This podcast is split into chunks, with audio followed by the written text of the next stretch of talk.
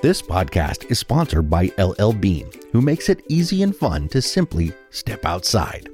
That might mean breaking a speed record in a rugged, built for fun Sonic snow tube, walking an extra block in a warm, weather resistant down jacket, or just taking a breath on your doorstep before cozying up in a quilted sweatshirt. For however you experience the outdoors, shop clothing and gear at llbean.com. Be an outsider.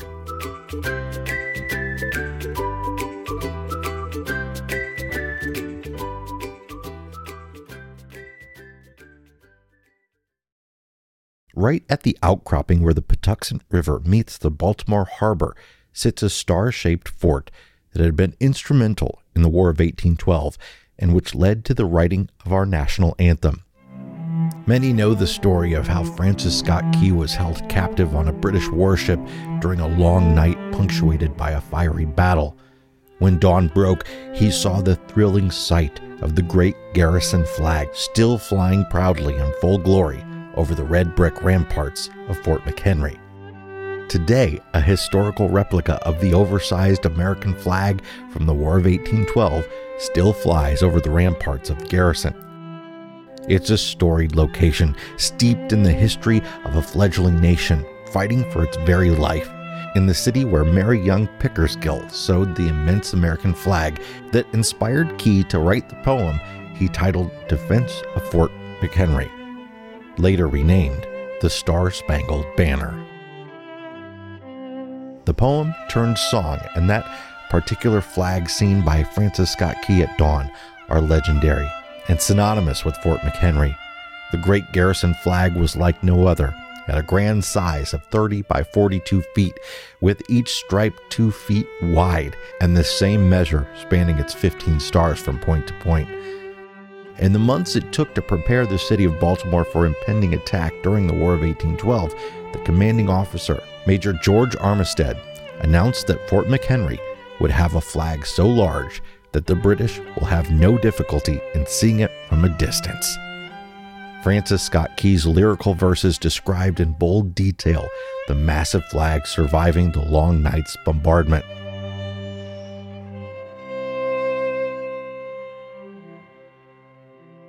The fort carries many other stories, perhaps none more striking than its use for imprisoning prominent southern leaning citizens of Maryland during the Civil War, including members of the Maryland legislature and journalists. I'm Jason Epperson, and this is the America's National Parks podcast.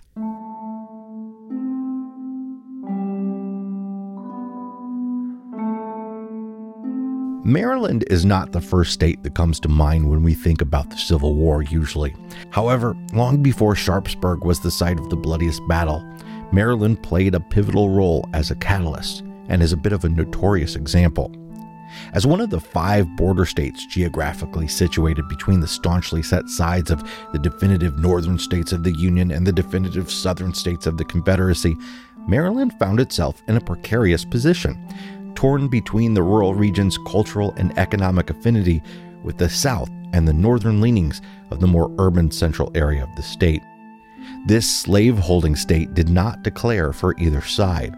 However, just days after the fall of Fort Sumter in South Carolina, Union soldiers making their way through the city of Baltimore en route to Washington, D.C., were attacked by a pro Confederacy mob. In the ensuing riot, the mob shot at the soldiers, who returned fire. In the end, 12 civilians and four soldiers lay dead in the streets of Baltimore, the war's first casualties. In the immediate aftermath of the Baltimore riot, James Ryder Randall wrote a poem called Maryland, My Maryland, referring to President Lincoln as a despot, a tyrant, and a vandal, and the Union as Northern scum. The poem was quickly set to the music of O. Tannenbaum and became something of an anthem for the Confederacy. It was successful in inciting violence, making an emphatic battle cry, hardly portraying Maryland as the neutral party it claimed to be. Shore, Maryland, my Maryland. His torch is at thy temple door,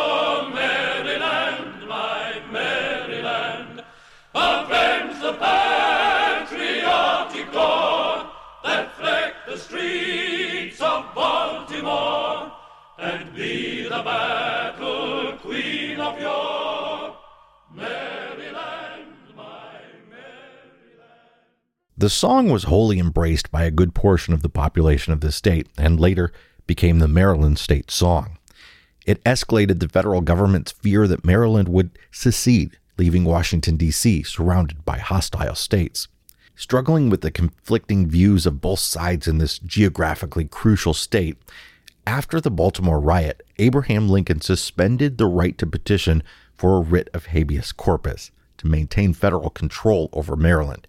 A writ of habeas corpus protects American citizens against unlawful and indefinite imprisonment, safeguarding personal freedom against arbitrary government power.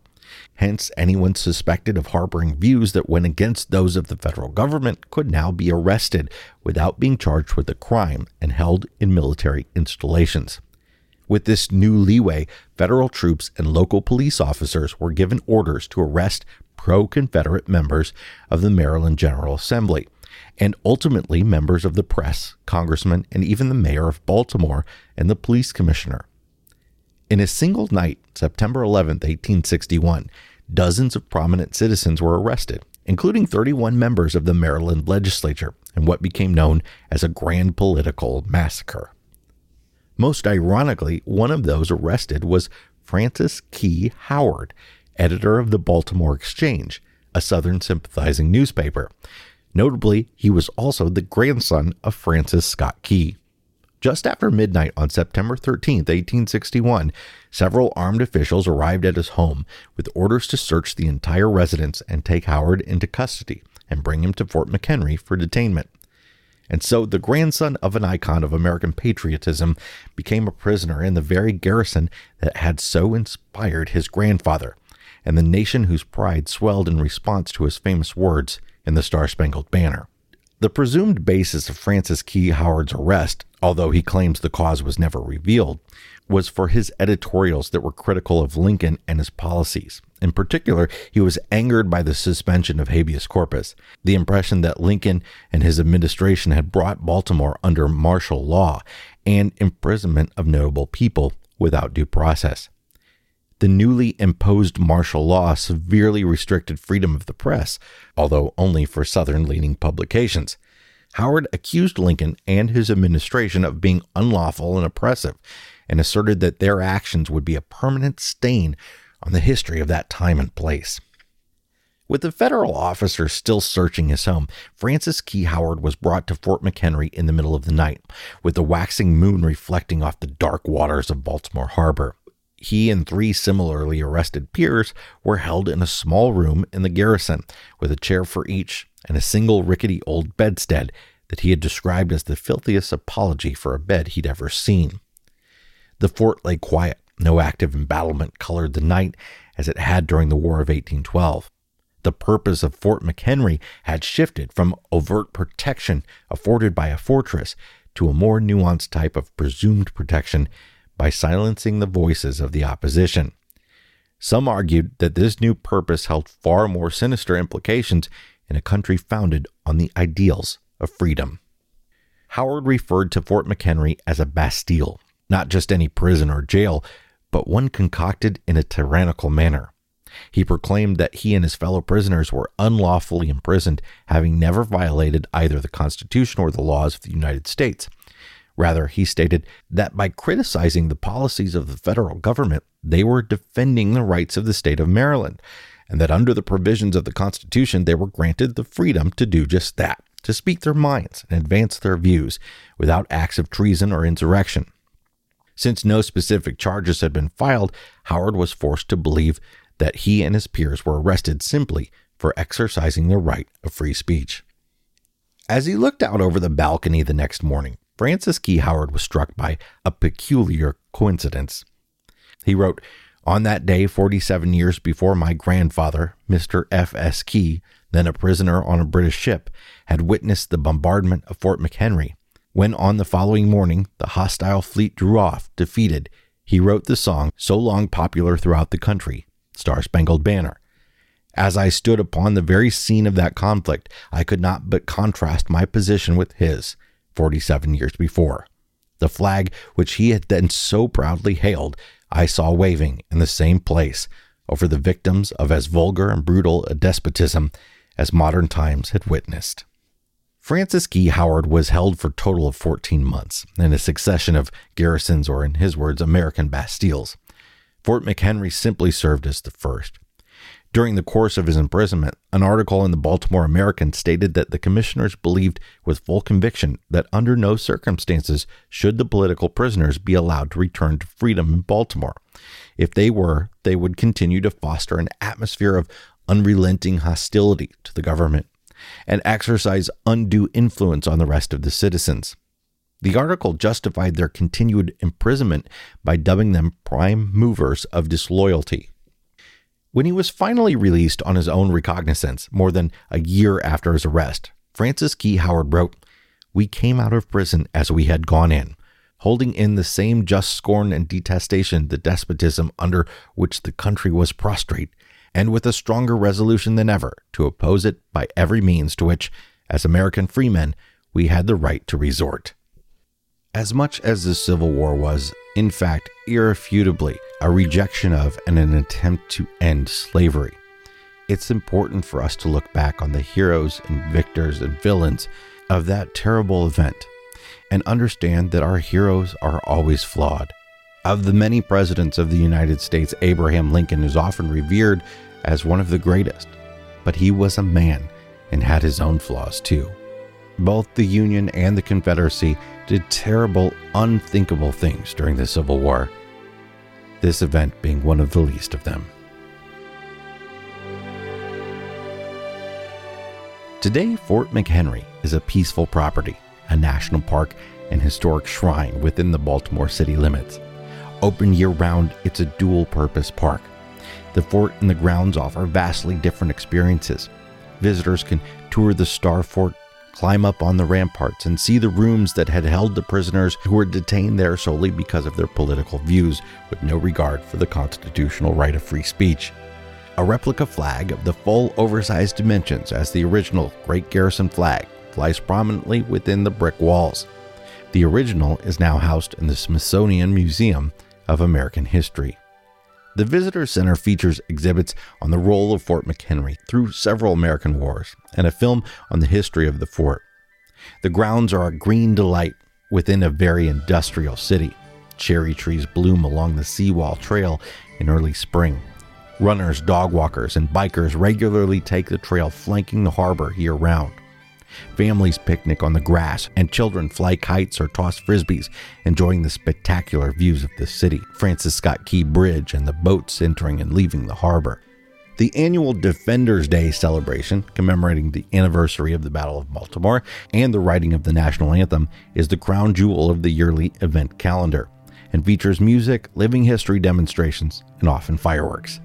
Throughout the year, the park hosts a variety of programs, including musical performances by the Fort McHenry Guards Fife and Drum Corps, reenactments, Flag Day celebrations, short summer camps such as the War of 1812 Fife and Drum Camp, and Civil War Field and Music School, twilight tattoo ceremonies, and the daily changing of the flag between the large daytime flag and the small nighttime flag, in which visitors can actively participate. A visit to Fort McHenry can easily be paired with Hampton National Historic Site nearby. Hampton features the mansion, farm, and gardens of what is presumed to be the largest private home in immediate post Revolutionary War America, and the stories of the Ridgely family who owned it for nearly 200 years, their enslaved African Americans, and European indentured servants. Maryland, My Maryland didn't become the song of the old line state until well into the Jim Crow era. 1936, even after it was rejected by one governor due to its divisiveness. Serious momentum to change it began during the civil rights movement, but it wouldn't be until years later that Maryland finally dropped the tune. July 1st, 2021. This episode of the America's National Parks podcast was hosted by me, Jason Epperson, and written by Lauren Eisenberg Davis. Help support the show and independent journalism by becoming a member of the America's National Parks Patreon community. For less than one latte a month, you can help us increase public lands awareness to help ensure these amazing places are here for future generations. More information can be found at patreon.com slash national parks podcast. Don't forget to follow us on Facebook and Instagram. Just search National Park Podcast. You can also join our America's National Parks Facebook group, now over 95,000 members strong, to get all your national park questions answered and see tons of amazing photos and videos. For more great American destinations, listen to the See America podcast. And if you're interested in RV travel, give us a listen at the RV Miles podcast. You can also follow Abigail and me as we travel the country with our three boys as our wandering family all over social media. Today's show was sponsored by LL Bean. Follow the hashtag Be an Outsider and visit llbean.com to find great gear for exploring the national parks.